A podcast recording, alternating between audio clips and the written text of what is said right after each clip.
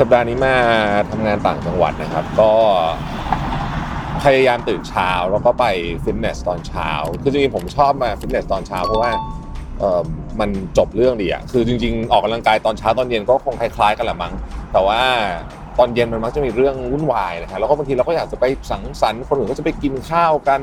หรือบางทีรถติดอะไรอย่างเงี้ยนะครับ ก็ทำให้การออกกำลังกายตอนเช้าเนี่ย work กว่า แล้วจริงๆตอนเช้ารถมันก็จะติดน้อยกว่าด้วยถ้าเกิดว่าเป็นคนตื่นเช้าจริงๆนะฮะ ผมจะสลับสลับออกกำลังกาย คือบางทีก็ยกเวทอยู่ที่บ้านนะครับหรือที่ออฟฟิศนะ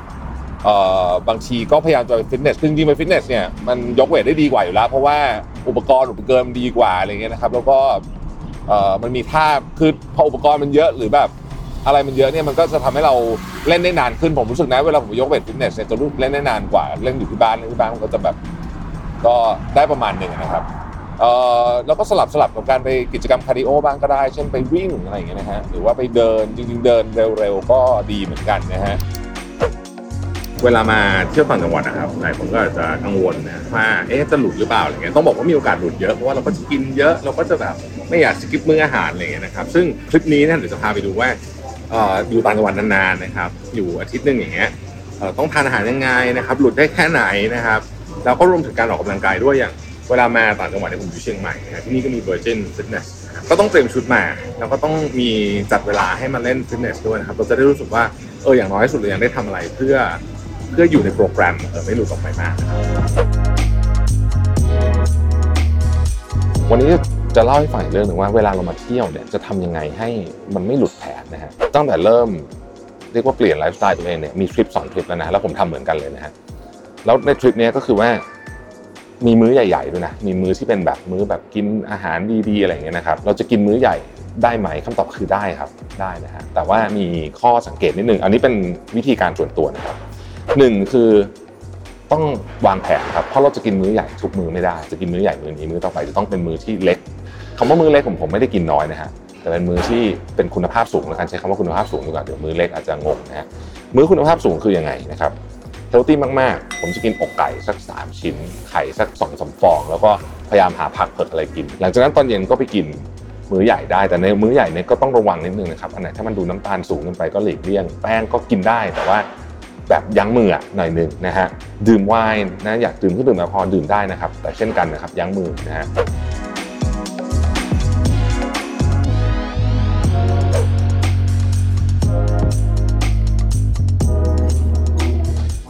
สลัด lobster นะน่ากินมากมากๆข้างล่างเป็น lobster bisque นะฮะ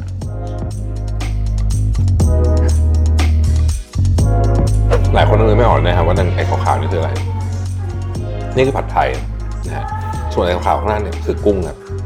เขาเนื้อกุ้งไปทำมา แทนที่จะเป็นเอาวางไว้เป็นแผ่นธรรมดาก็เป็นอย่างนี้นะอืม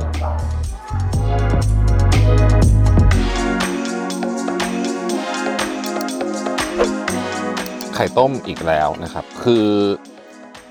ที่เนี่ยตอนนี้ที่มาเที่ยวเนี่ยนะครับ มามาพักเนี่ยมันอยู่ไกลมากคือมันอยู่ไกลจากเซเว่นแบบนานอะครึ่งชั่วโมงนะฮะ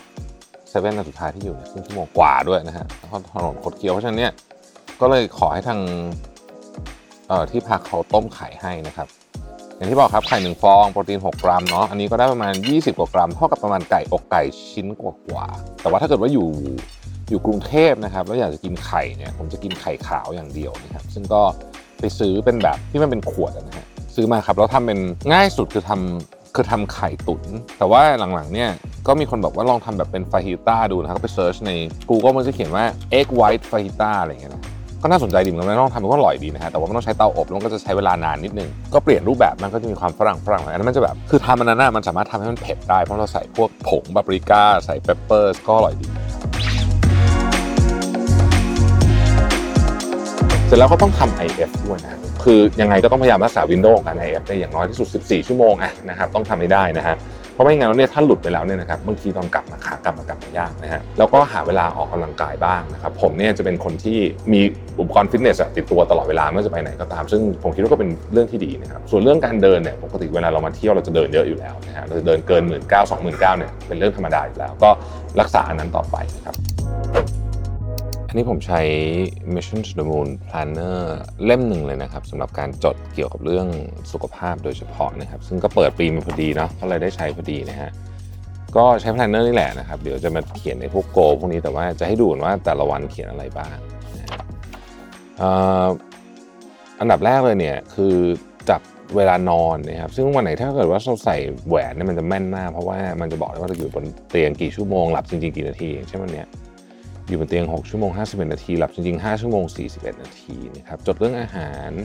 ทำไม F 16 ชั่วโมง 16 นี้คือ 16 8 แล้วก็ 2 มือ healthy จด steps นะครับหมื่นแปดวันนี้เดินเยอะนะฮะ Apple Ring คือไอ้สามโมงที่ผมเคยบอกนะฮะ Apple Ring มันจะมี 700 active calorie นะครับ อันนี้ผมตั้งเองนะ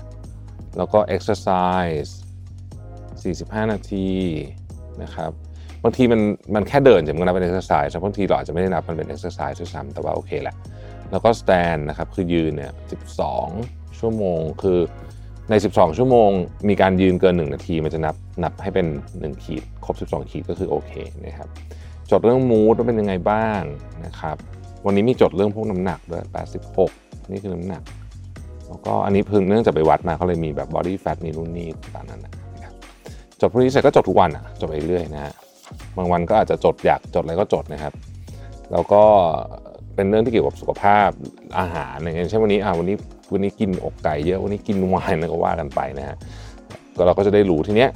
พอจดเสร็จแล้วเนี่ยนะครับ เนื่องจากว่ามันอาจจะดูยากนิดนึง ผมก็เลยเอาสรุปมาเป็นตาราง Excel ให้ทุกคนดูว่ามูดของเรากับการนอนอะไรอย่างเงี้ยมันเกี่ยวข้องกันอย่างชัดเจนขอสวิชมาอีกโหมดหนึ่งบ้างนะครับ จะมาพูดถึงฮอร์โมนสำคัญของ ร่างกายเราก็คืออินซูลินนั่นเองนะครับ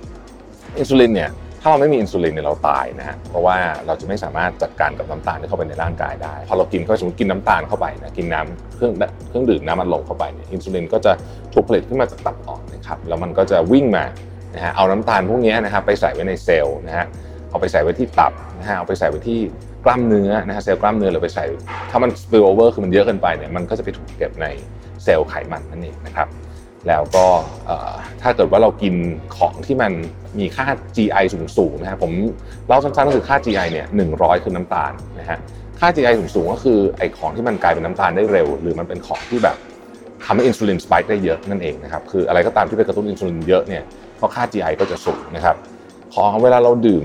สมมติ น้ำอัดลมเข้าไปเนี่ยนะฮะอินซูลินมันจะขึ้นปู๊ดอย่างเนี้ยเลยนะฮะแล้วมันก็จะลงเร็ว เราเรียกว่า insulin roller coaster ซึ่งไม่ดีเพราะมันจะทำให้เราแป๊บหนึ่งเราก็จะหิวใหม่แล้วนะฮะระดับน้ำตาลก็จะลดลงไปเร็วนะครับเราอยากให้อินซูลินของเราเนี่ยค่อนข้างนิ่งๆ และอยู่ในระดับที่ต่ำเวลาอินซูลินมันเยอะนะฮะเวลาอินซูลินมันออกมาเยอะออกมาบ่อยออกมาถี่แล้วมีอยู่ในระดับที่สูงเนี่ยนะครับ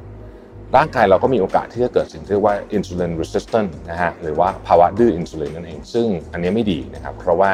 มันจะเป็นหนึ่งในสาเหตุที่ทำให้เกิดโรคเบาหวานประเภท2นะฮะหรือโรคร้ายต่างๆ ได้เยอะแยะเลยนะครับถ้าเกิดว่าสังเกตดูจริงๆเขามีหลักเกณฑ์อยู่เหมือนกันนะฮะคือไอ insulin resistance คนที่มี body fat ผู้ชายนะครับเกิน 17%นะครับผู้หญิงเกิน 23%นี่ต้องระวังมีโอกาสจะเป็น insulin resistance ได้นะครับซึ่งเวลาอินซูลินมันเพิ่มขึ้นเนี่ยมันมันส่งผลหลายเรื่องไม่ใช่เฉพาะกับเรื่องว่าเราอ้วนหรือไม่อ้วนนะฮะมันส่งผลต่อสมองด้วยเพราะอินซูลินเนี่ยนะครับมันเป็นตัวกระตุ้นการสร้างโดพามีน พอเราเป็นอินซูลินรีสิสแตนเนี่ยเราต้องการอินซูลินเยอะขึ้นเพื่อสร้างโดพามีนเท่าเดิมครับนี่คือสาเหตุว่าทำไมเขาถึงเรียกน้ำตาลว่าเป็นยาเสพติดคล้ายๆ กับ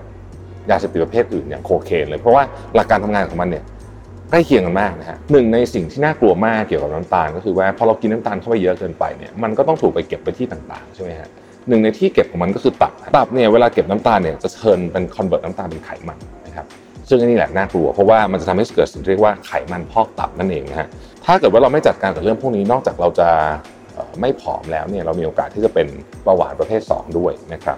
คำถามก็คือว่า เอ๊ะ แล้วทำยังไงดีที่จะลดระดับอินซูลินลงนะครับทำได้หลายอย่าง อันที่หนึ่งก็คือทานอาหารแบบ IF นะฮะ intermittent fasting นั่นเอง การทานอาหารแบบ IF เนี่ยจะบังคับให้ร่างกายอยู่ในระดับที่มีอินซูลินที่ต่ำในช่วงเวลาที่เรา fasting นะครับ แต่กว่าจะเข้า stage fasting เนี่ยนะร่างกายเราใช้เวลาในการกวาดอินซูลินจากมื้ออาหารปกติเนี่ยสชั่วโมงโดยประมาณสำหรับคนปกตินะครับแต่ว่าคนที่มีอาการใกล้จะเป็นเบาหวานประเภท2เนี่ยอาจจะใช้เวลาถึง 6-8 ชั่วโมงได้นะฮะ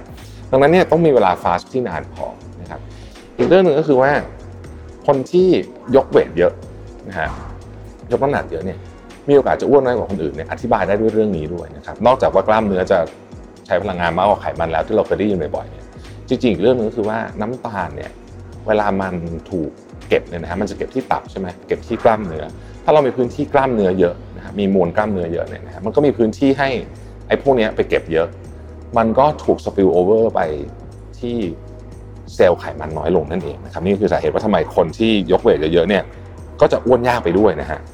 การกินคีโตก็เหมือนกันนะครับแต่คีโตเนี่ยผมลองแล้วไม่ถนัดจริงๆ เพราะฉะนั้นขอเป็น low carb ดีกว่า อย่างไรก็ดีเนี่ยนะครับ เพื่อให้การกระตุ้นอินซูลินเนี่ยมัน ไม่เยอะนะครับมื้อที่ fasting มาเสร็จแล้วเนี่ยนะฮะ